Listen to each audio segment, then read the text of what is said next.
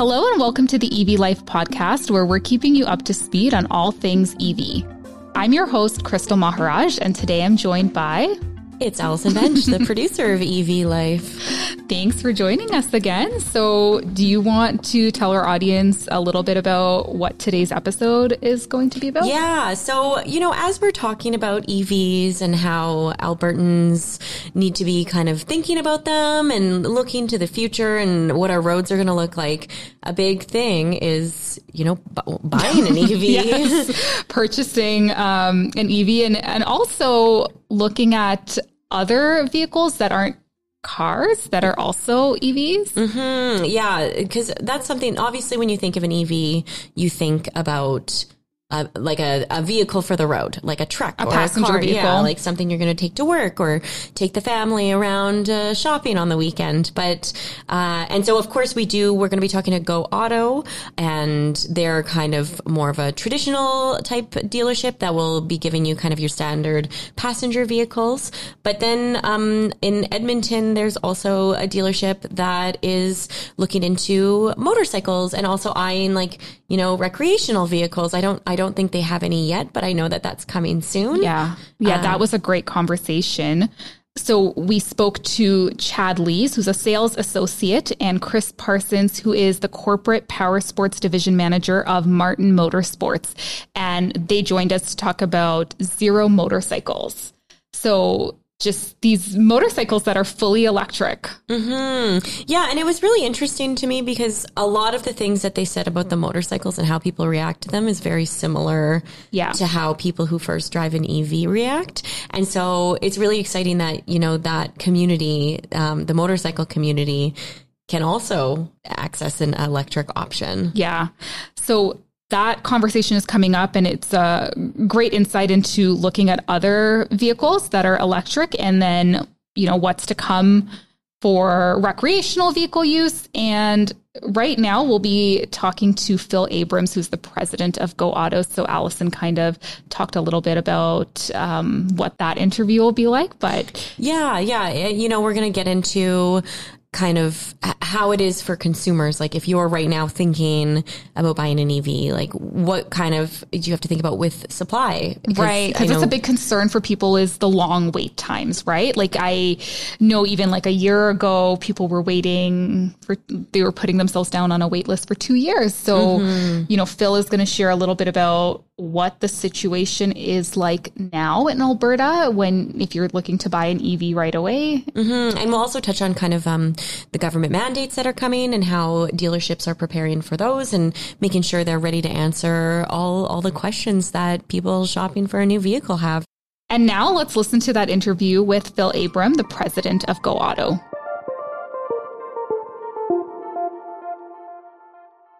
So how has how long has Go Auto been involved in the EV market and how have you seen consumer interest grow since you've been working there? Uh, I mean, well, EVs have kind of been around for quite some time, um, but really, I mean, only mainstream in the last five years or so, kind of when Tesla really came on board. Before that, we've had everything from, you know, I mean, hybrids, and, and they've existed for a long, long time. Um, I mean, I think Toyota had their first um, kind of hybrid electric car. The Prius was came out in 1997. So they've been technology has been there for um, for a while. Um, I think mainly just adoption has been really slow, and, and we've really seen it pick up over the last three to four years, especially. So, what's the market like right now for those looking to buy an EV? Are people having to wait quite a while for vehicles, or is supply and demand fairly consistent? Um, I think for the last two, three years, it's been really, really tight to try and um, get any specific EVs. Um, but we have noticed in the last three to six months here, um, there is more supply coming. There are cars being readily available. That being said, though, if you are after something particular or a specific brand or uh, a type of car, um, it's always best to try and get your name in and order exactly what you want. And some of those can take anywhere from you know three months to two years, depending upon what model and trim and everything else you're after. Are you able to share maybe some brands that are readily available? Yeah, I think um, Ford has done a really, really wonderful job in the last couple of years of getting production ramped up and running. So they have um, Mach E's and Lightnings have become um, more available in the marketplace than they previously were. Um, Audi, as a luxury brand, has a lot more out there and kind of on ground that you can go in and buy right now. And some of the other um, manufacturers that were, you know, a year or so behind that are still having a tough time catching up with kind of production and getting stuff out there. So, for someone who maybe is looking to buy an EV in the next few months, is the like are they just better off calling the dealerships and just asking like hey what do you have on hand or what can i get in the next four to six months? But it sounds like um, like ford might be the best option for people looking to get one right away. Yeah it's it's up and down. And i mean inventory kind of comes in waves still. I think um, post covid logistics and supply have been really um, difficult i think for almost every industry and, and auto's no exception. Um, but stuff does just show up in waves. At some points, you'll have 100 vehicles land for the month and some months you'll have 10 and it just really depends on when they can get you know stuff here and, and depends on where they're built and what factories are mm-hmm. doing and and what kind of issues they have um, you know grabbing parts as we all know, the there are mandates coming from the government of Canada around zero emission vehicle requirements. How is Go Auto preparing its locations and employees for these changes? Yeah, I think there's been some pretty consistent um, exposure to these vehicles over the last two, three years, even when you weren't selling um, a bunch of them into the marketplace. But training started, you know, three, four years ago for our technicians just to understand new battery technology, electric motors, how the cars work, how they operate. And then also you need to explain to all of our sales staff, need to understand, you know, what they're about, what are the mileage ranges, what is different about an electric car versus an ICE vehicle. So that's been ongoing for the last multiple years. And I think um, now that they're more prevalent, there's more vehicles showing up and more of a demand, um, they've been able to uh, utilize that information better. Right. So there's a, a lot of changes, right? Because the, the cars are so different. Yeah, there's a ton, and there's a there's a big investment on our part just to make sure that we're ready and we're prepared, and um, we have everything that the clients need as they slowly transition from ICE vehicles to EVs. Has Go Auto already began transitioning to accommodate electric vehicles? Yeah, we've had to over the the last few years. There's been um, investments made both in, in the properties in regards to chargers at um, almost um, half of our locations between Edmonton uh, and BC, and going on training for the last two to three years, just understand the vehicles, and mm-hmm. comfortable and confident in replacing batteries and dealing with electric motors as well. So, what kind of questions are your frontline workers hearing from customers when they come in looking at EVs? Is there a top question that they get asked often? Yeah, it's almost always about range. Um, and especially in Alberta, it becomes a question of range in the summer, but also range in the winter. Um, battery degradation in the cold is definitely a thing, and it definitely impacts how far you can go. So that is that is probably the the first and foremost that anyone might ask.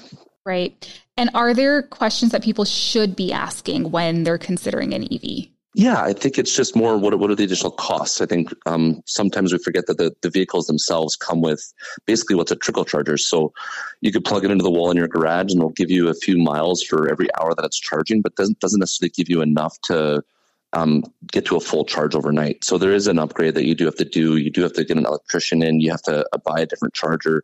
Um, that'll make sure you, you kind of never get stranded out on the road when you're driving. Right. So considering the cost that comes after you buy the vehicle as well. Yes. And are there top requested EVs or top selling EVs that uh, your dealerships have? Yeah, I think right now anything that's in that um, fifty to sixty thousand dollar range, and and there's a ton of options out there from almost every manufacturer, both Kia, Hyundai, Nissan, Volkswagen, um, and those would be the the most difficult to attain right now. There just isn't a lot of supply. Is it because the demand is so high because they're they're more affordable? That's right. That's exactly it. Well, Phil, I've had such a great conversation with you. Thank you so much for talking to us and sharing this knowledge with our audience today. Oh, it's my pleasure. Thanks so much for the call. And that was my conversation with Phil Abram, the president of Go Auto. And now I'll be talking to Chris Parsons, the corporate power sports division manager, and Chad Leys, a sales associate at Martin Motorsports. And we'll be talking to them about zero motorcycles.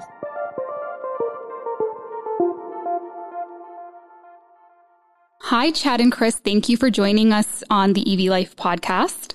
Hi, thanks. Uh, thanks for having us. Yeah, thanks for having us. Chad Leys with Martin Motorsports. I am a sales associate here. I've been with Martin for almost 19 years now, selling all of our fun Can Am and Widescape toys and Zero motorcycles. And uh, yeah, I'm Chris Parsons. I am the corporate power sports division manager for Martin Motorsports. So, been with the company for almost 13 years now, and I'm in charge of uh, basically under the Martin Motorsports umbrella, anything that's uh, not in our marine division. So all of the BRP products, Ski-Doo, Can-Am, Sea-Doo, uh, Zero motorcycles as well. So we're so excited to talk to you today because we've talked a lot about electric vehicles, but this is the first time we're going to be talking to a company that sells electric motorcycles. Um, so before we kind of get into the conversation, can you tell us a little bit about Martin Motorsports and the type of vehicles that your company offers? Yeah, absolutely. So Martin Motorsports has been in the business of creating adventures over the last 50 years. We represent brands such as Can-Am Off-Road, Can-Am On-Road, Ski-Doo, Sea-Doo, Widescape, and Zero Motorcycles, which is what we're here to discuss about today. Yeah, so you all obviously decided to delve into electric with the Zero motorcycles. Can you maybe share a little bit about how that decision was made?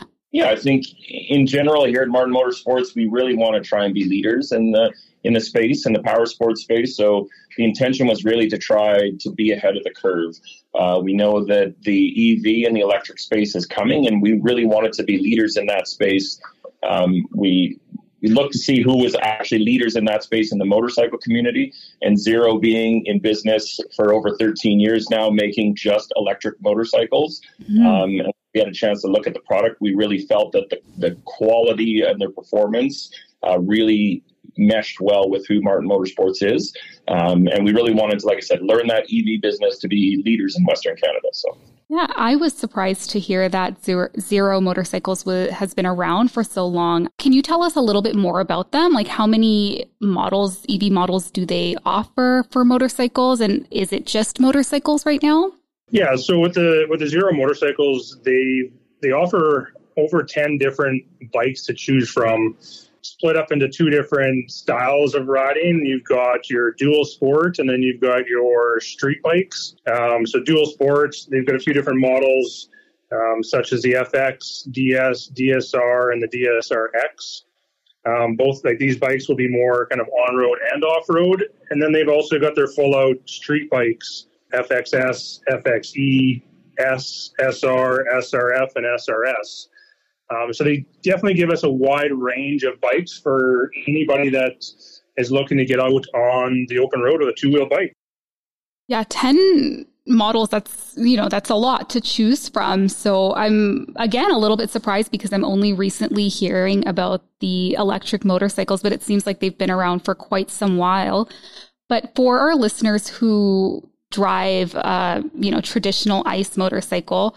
Can you tell us the main difference between those and the zero motorcycles, or is it very similar? Yeah, I would say the biggest thing that probably anyone who's even jumped in a EV automobile, it's that instant torque. Mm-hmm. Um, it's there, so performance-wise, always at your fingertips. The throttle response and how quiet they are would be the initial wow factor off that bike you know, there's also that whole group of people on ice, traditional motorcycles, uh, kind of the, we've all heard of the loud pipe save lives group. Yeah.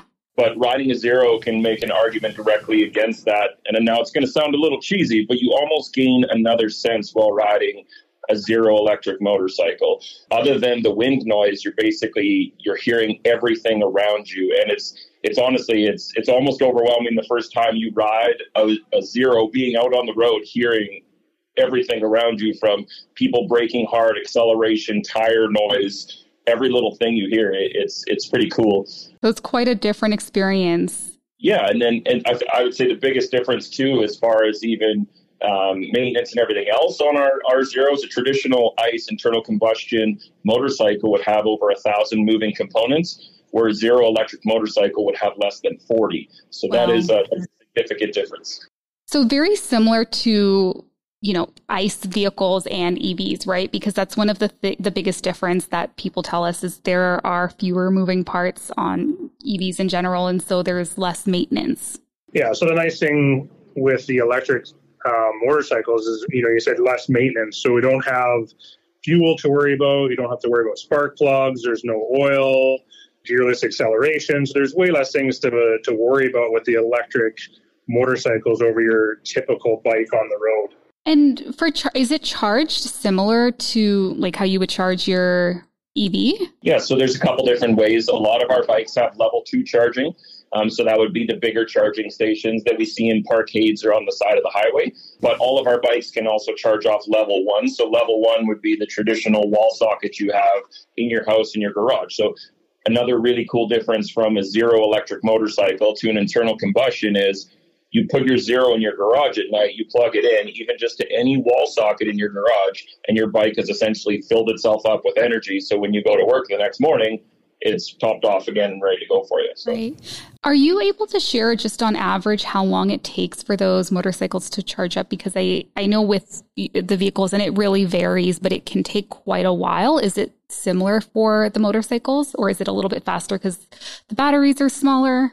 Yeah, I think when we talk about level one or level two charging, that's really where the difference comes. Mm-hmm you know, for level two charging with a high amperage charge station, you could be as little as 45 minutes if the bike was dead, um, 15 minutes if the bike only had used 25% of its stated charge. If you're going home and you're plugging it in just to a conventional wall plug, it could take up to eight hours if it was completely dead. But if you rode to work, you could just plug it in. Lots of uh, lots of places of employment have a spot where you could plug in your block heater on your traditional vehicle. That's what's cool about a zero because it is such a smaller battery and such a lighter vehicle. It doesn't it doesn't need the big charge like the automobiles do. We can just plug into any wall socket anywhere. So right. And I'm curious, what has interest been like um, in these motorcycles? So far, it's been great. We do a bunch of demo rides throughout the year and a lot of different events, and I don't think we've had really any sort of negative feedback. In fact, we're doing our demo days right now, today and tomorrow at the West End location, and getting guys out on rides. So, like, we've had fantastic feedback so far. And if our listeners wanted to come to one of your demo rides, do they just look you up on the website? How would they find out about those? Yeah, website martinmotorsports.ca. Um, all of our social media channels. We do several demo events throughout the summer, and we we do a really good job posting and getting awareness on those. Um, or more specifically, if someone is really keen on riding a zero motorcycle, what we can do is they can call anyone in the power sports sales team at either our West Edmonton or South Edmonton location to book a one-on-one demo ride and we get to go out we get paid to play. So we can take them out on the road and go for a ride and let other people experience these electric motorcycles. Not a bad gig right? Not a bad gig yeah So we've talked a lot about the motorcycles. Are there any plans to bring in other type of EVs at the dealership or do those already exist? Yeah, our, our main power sports partner would be BRP, which we've all heard of them. Can-Am is a brand right now that makes our three-wheel Can-Am Spyder and Ryker, which is an on-road classified as a motorcycle with three wheels. Uh, but Can-Am is going to be releasing their own two-wheel electric motorcycle. Um, so we really wanted to make sure that we're going to be the go-to for electric motorcycles and, and electric non-traditional vehicles in Western Canada. BRP also ex- plans to expand their offering through their entire lineup. So within the next five years, we're going to see an electric Sea-Doo watercraft, electric Can-Am off-road ATV or a side-by-side, and even this last winter, they released an electric snowmobile as well. So they're really expanding their electric offering through their power sports uh, categories. That's incredible. And as you mentioned, you know, if our listeners, when those um, when those vehicles come out, they can find them at your dealership. So I know you kind of already mentioned this, but can you just um, share with our listeners where your dealership is located and uh, how they can find you? Yeah, so I mean, the easiest way would be martinmotorsports.ca. Um, that has the addresses of our two Edmonton locations. Our West Edmonton location uh, is just off 170th Street on 118th Ave. Uh, and the other location is just off 50th Street and Whitemud. So they're they're in really easy to find locations. You'll see the big BRP logo when you pull up. Uh, you can't miss us. Thank you both so much for joining us on the podcast today. This was such a great conversation. Before we wrap up, is there anything else you wanted to share with our audience? No, like I said, I think that it's important for people to get out there and really try and experience electric. But there's a lot of misconceptions when it comes to EVs and electric vehicles. So I would obviously encourage anyone to come down, come talk to us. Uh, get out there. If you have your motorcycle license, bring down your gear. Let's go out. Let's experience electric because it truly is. It's a really good fit for electric, especially up here. Performance, uh, maintenance, everything else. It's a lot of fun. Thank you both so much.